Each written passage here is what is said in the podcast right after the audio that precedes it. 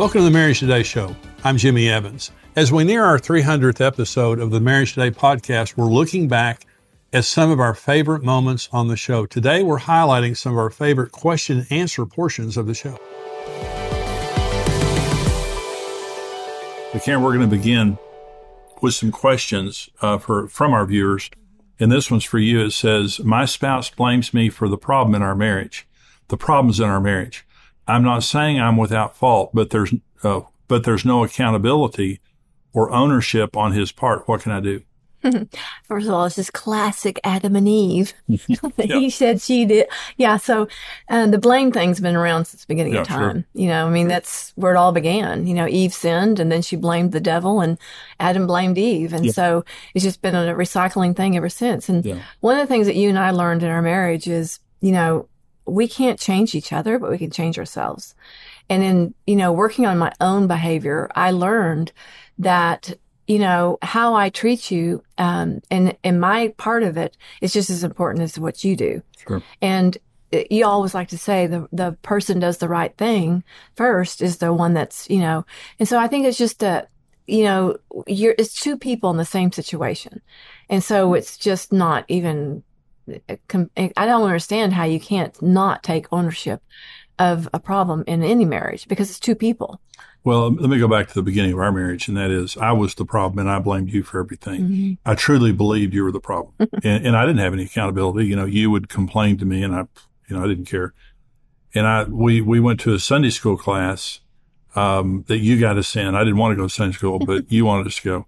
So I went to, we went to Sunday school class. And we had a big fight one morning, and I left for work. I was probably around 21, 22 years old, and uh, I left for work and I came home from work that day and I was ready for round two. I just thought, she's still mad. I'm, I'm ready to go. And I walked in the door and you said, well, before you get comfortable, we're going out to eat with Kerm and Ethel tonight. That was our Sunday school teachers. And I said, what? So we went out to eat dinner that night. Well, and, what you didn't add to that is I'd already packed my bags and I was ready to leave. no, I would rather you left than go out and eat with and Ethel, probably. But so we went out to eat that night with and Ethel, and um, they're real nice people. You know, they were we were in their early twenty early twenties. They were probably in their mid forties or something, and and the the dinner was um, about it was awkward in the beginning, and then Kerm turned to me in the dinner, and for about forty five minutes, basically said, "I used to be an idiot like you." When I first got married and blah blah blah, but what what it did was it established some accountability. Mm-hmm. Well, I had no accountability, and what you did was you reached outside mm-hmm. of the marriage and you brought some people in, and it was helpful. Mm-hmm. Um, it was embarrassing to me, but it was helpful. And and the thing that was helpful to me also, Karen, was when Kerm was saying, "I I was like you," and blah blah blah. Yeah. And to see the the consequences of that. So um, I think that counseling is the very best thing you can do when you get to this kind of a, a position where there is no accountability. Uh, she says ownership on his part. Go outside, and even if your spouse won't get counseling, go get counseling for yourself. Improve yourself, and uh, it'll help your marriage. That's good. My wife gives most of her time to taking care of the kids. She says they won't be here forever. How do I get her to realize I'm important too? Well, this is a common thing too. Um, I think that a lot of women get caught up with, you know, being a mother, especially if they had infertility issues at Yeah. the beginning and then they finally had that child. It's like, ah. And so, um, I think it's just an, an instinct within us, you know, to nurture, take care of our children. And, and they're easier than sometimes, you know, with our husband because our husband's busy working and we're, we are, we're with the kids. But this is a dangerous thing, very dangerous Very because the kids are not going to be with you forever. And so if she can say, well, they won't be there forever, but then if they aren't, then what are you going to do after they're gone? Because you don't have a marriage. I know so many couples that their, their, their relationship, they had to rebuild it. They had to go through all the process again of rebuilding the relationship because they didn't take care of it when they were married or they end up in divorce. or just miserable.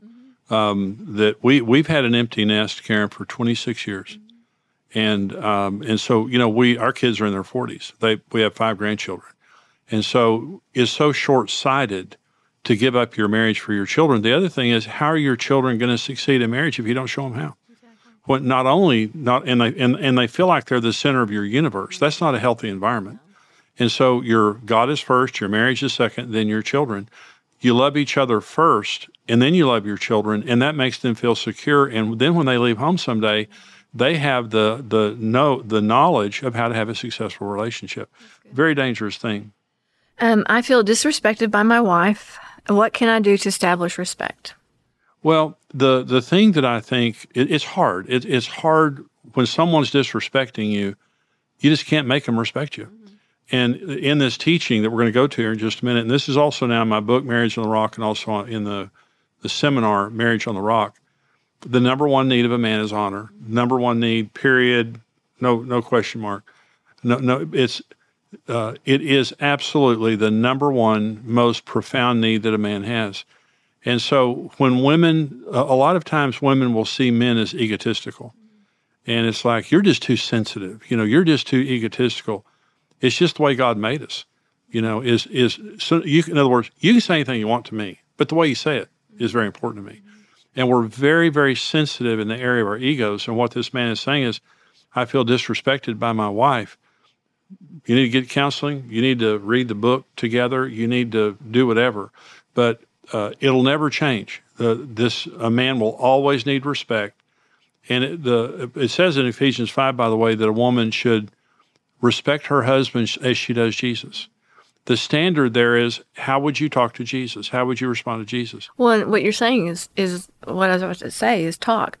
Words are powerful. You and I were just talking about this this morning about how you know words can bring life or death, and they can bring bring. And so, what women need to understand is the words that you speak in your home are producing something in your home, either a good crop or a bad crop. And so the words you speak, if they're gracious and kind, then you're going to experience gracious, kind atmosphere. But if they're demeaning and disrespectful and putting people down, and, you know, it, it, that's the atmosphere you're building. And so in the home, a woman's words can produce such great things. My wife says that she prayed and God told her to divorce me. Before she served me with a divorce notice, I felt that God told me to serve my wife and to love her unconditionally. Oh, these are conflicting statements, and it feels like my God against her God. How do I know which is true? Well, it's true. You know, when she when she says, you know, if if this wife says that she prayed and God told her to divorce him, uh, I would think that she had biblical grounds. Yeah. So the the biblical grounds for divorce, according to Matthew 19, would be uh, adultery. But, you know, it's not just adultery, it is serial adultery, it's unrepentant sexual sin. Just because your spouse uh, cheats on you one time, it doesn't mean you have to divorce them. You could, because uh, it does violate the covenant of the relationship, but you can also forgive them. But, but what it's really talking about there, because when, it, when Jesus said, if, if any man divorces his wife except for porneia, that's the word. It means egregious, unrepentant sexual sin. And so if your spouse is a cheater, and they have been, uh, you know, serially unfaithful, well, obviously that that warrants a divorce. You know, if you wanted a divorce. Then in 1 Corinthians seven, the Apostle Paul is talking about a believer married to an unbeliever, and is talking there about not just an unbeliever, but someone who refuses to put faith in God. In other words, this is in in the the two issues there are abandonment and abuse. The Apostle Paul says if an unbelieving spouse will not live with a believing spouse, the believing spouse is free. Well, there's a couple of ways to say, I'm not going to live with you. One is to abandon you, okay, and the other one is to beat the heck out of you mm. or to abuse you. And so, uh, pastor, you know, been a pastor for 40 years, and in Karen, we've helped a lot of people mm-hmm. in marriages. And so, if this wife is saying to her husband, "The Lord told me to divorce you," um, I would think in that marriage there would be serial adultery, abuse or abandonment. Now, if there isn't, she's not hearing God. And a lot of people will say they hear God to justify an action. So let me let me just say here, unless there's a biblical reason for her to divorce him, she's not hearing God. But I believe what he's saying, Karen, mm-hmm. is God. Mm-hmm. You know, if if he's saying, in spite of the fact that my wife's divorcing me, the Lord is speaking to me to love her unconditionally. Well, that's what the Bible says. Mm-hmm. You know, that's First Peter three. And so, I, uh, at this point, not only knowing what we know from the question, I would I would vote for him. Yeah. And I would just say he's probably hearing God. She's probably not. Mm-hmm. Well, you know, the scripture comes to my mind while you're talking, not to anything about what her she's saying, but is I, when I when I was young, when I'd read the scripture about what Jesus was telling the Pharisees, you know, that they wanted a divorce, and Moses let us get divorced, and God and Jesus said it's because of your hard hearts. That's right. And that stuck with me as a young you know, wife. Is I remember thinking, oh my gosh, your heart could be so hard that you could believe something and it not be true. Yeah. And so, you know, and I, you know, that's another thing that uh, with as a woman anyway, that we do have to check ourselves. We have to check and see, ask ourselves what's really in our heart, what's really coming out, because your words will manifest what's Oh in yeah. your heart. Oh yeah. You know, and it, you know, so there's probably a lot more, you know, that's not being said here, and um, Yeah, the, and it would be helpful really to know more of the details, but it, it, it is. And the hardness, if you're unforgiving, well, the other thing put is because Ephesians 4 says, be angry, don't sin. Don't go to bed on your anger, or you'll give the devil a foothold. The word devil there's uh, diabolos, it means slander. When you go to bed on anger, you actually open a door to the devil, and you can think you've heard God, but you've actually heard the devil. And so it's a very dangerous thing. it is. My wife and I have been married for 16 years, and I still struggle with her past. She had a one night stand when we were dating, and it still hurts me to think about that after all these years. I know she would change the past if she could. Why can't I get over this? Forgiveness. Forgiveness? Yeah. I mean, sometimes you just need someone to walk you through forgiveness. Yeah. Because if you can't forgive something that happened before they even got married, I mean, because that's, he's still holding her account. She, she's in an account with him right now. She owes him a debt mm-hmm. that he, she's done something bad and he can't get over it. So she, it's like she's never going to be able to do enough to make it him happy. I agree. It's going to be his heart. It's going to, you know, he's going to have to either find a counselor or talk to her and just go through the process of forgiveness. And, um, but it doesn't sound healthy to me at all that, you know, if, if this is his mindset, I would definitely think that he's needs to go through forgiveness. Um, Matthew 18, Jesus told the uh, story about a man who was forgiven $10 million of debt by his master. And then he went and found a fellow slave that owed him a few hundred dollars. And he wouldn't forgive him, and he began to beat him. And the master came back and said, You throw this slave into prison and turn him over to the tormentors until he has paid back everything he owes. And Jesus said, So my Father will do to each of you if you don't from your heart forgive your brother their trespasses, which in this case means your wife. Unforgiveness is torment. Unforgiveness literally opens us up to demonic torment. So he says, Why can't I get over this? I, I agree with you, Karen. He hasn't forgiven her, but that lack of forgiveness opens the door for literally the devil to constantly torment you With the thoughts of what she did. and that she could do it again. You know, it's just, it's, it's a, it's a wound that you just keep picking the scab at constantly. So I, I totally agree with that. Okay. Um, My husband and I own a business together. It has worked well for us, but I'm struggling with balancing our work life with personal time to invest in each other. How do we make sure we stay connected to each other and talk about more than just the business? you have to have some margin uh, when when you have a there has to be a time when you shut the door uh, and, and this is even more critical if you work from home that you shut the door close your computer turn off the phone and just have time together and you're not talking about the business it's just personal time the problem comes when you work together that everything just there's you're working too much uh, you're spending too much energy in the business and you don't have the emotional energy to spend on each other. You need to be having a date night. You need to have time of just being together, of just hanging out and just being together. Um, you know, it's the old saying, Karen, if the devil can't get in front of you and stop you, he'll get behind you and push you too fast. And the epidemic in our society today is stress. And God just simply didn't design us to operate under stress. We were designed to operate under rest. Well, and their relationship shouldn't be built on a business. It That's should be right. built on them and God. And so, what if something happens to their business? You know, what's exactly. going to do to their relationship? Exactly. Well, she says they get along well. Uh, you know that, that it's worked well for us, which means that the foundations of your relationship are generally good. But what is eroding, it sounds like, is the personal relationship. The business is becoming this uh, globalized monster that's kind of eating up everything there. And I'm just saying, create a firewall. Just say we're going to work this much. We're going to go home. We're not going to talk about business. We're going to be together. We're going to work on a relationship, and just make that kind of a of a commitment. And if you do that, that's great. You're you, you can easily succeed in business and succeed at home. Home comes first. Even if you can't do enough business, even if you have to create a firewall of saying no to somebody, don't say no to your spouse. It's it's a very dangerous thing. My wife treats me more like her child rather than her friend. It's very emasculating. What can I say to get through to her? Well, you know, this this goes to two dynamics. Um, the the you know the worst thing on earth is to try to change something that's unchangeable.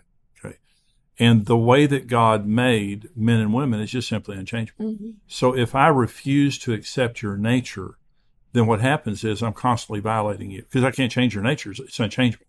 And this is what happened early in our marriage is I just thought you're weird.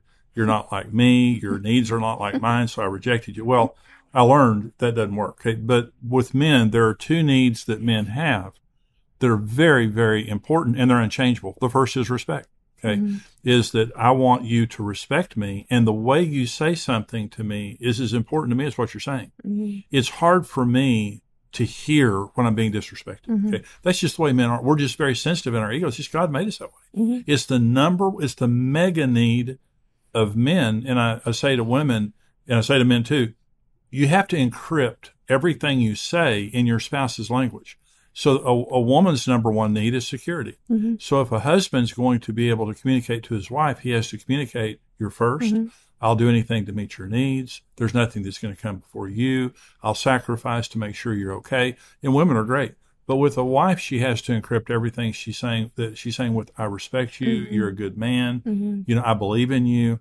The second uh, need that a man has is friendship with his wife. We want to be buddies with our wives. So when you treat your husband as a child, mm-hmm. not only are you violating, this is what he's saying. My wife treats me more like her child than her friend. Okay. Mm-hmm. Well, you fall in love being friends. You don't, you don't fall in love because you disrespect each other. Mm-hmm. So with a man, when you're dealing with a man, he needs respect and he wants to be your buddy. And when you when you honor the way that God made him in that regard, it's great.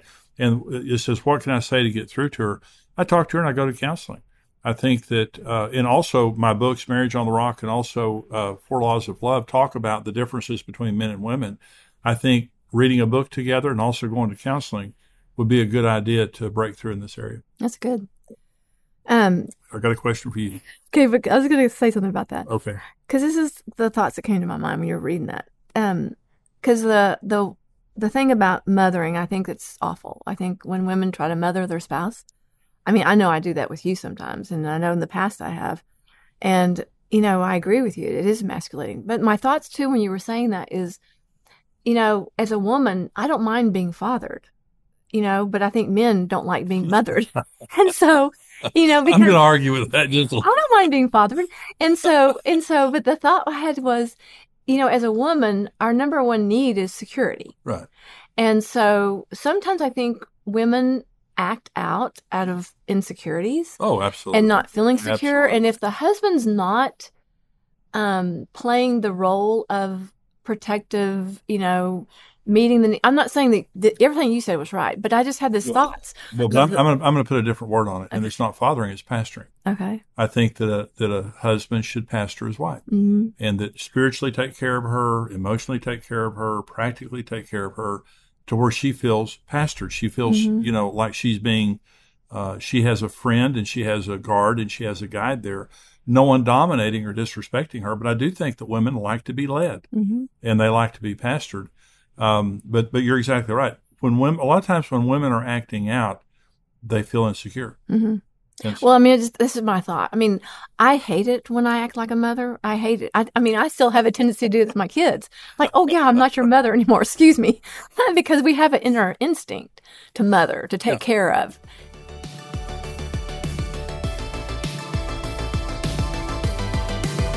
Hey, this is Brent Evans with XO Marriage, and I want to thank you for listening to the Marriage Today podcast. We believe your marriage has a 100% chance of success if you do it God's way. If you enjoyed today's teaching and want to keep learning, hey, subscribe to the Marriage Today podcast and take some time to leave us a review. Your reviews help us spread the word and can encourage someone else in need. For more great marriage content, check out xomarriage.com where you can see all of our marriage building resources, articles, and live events.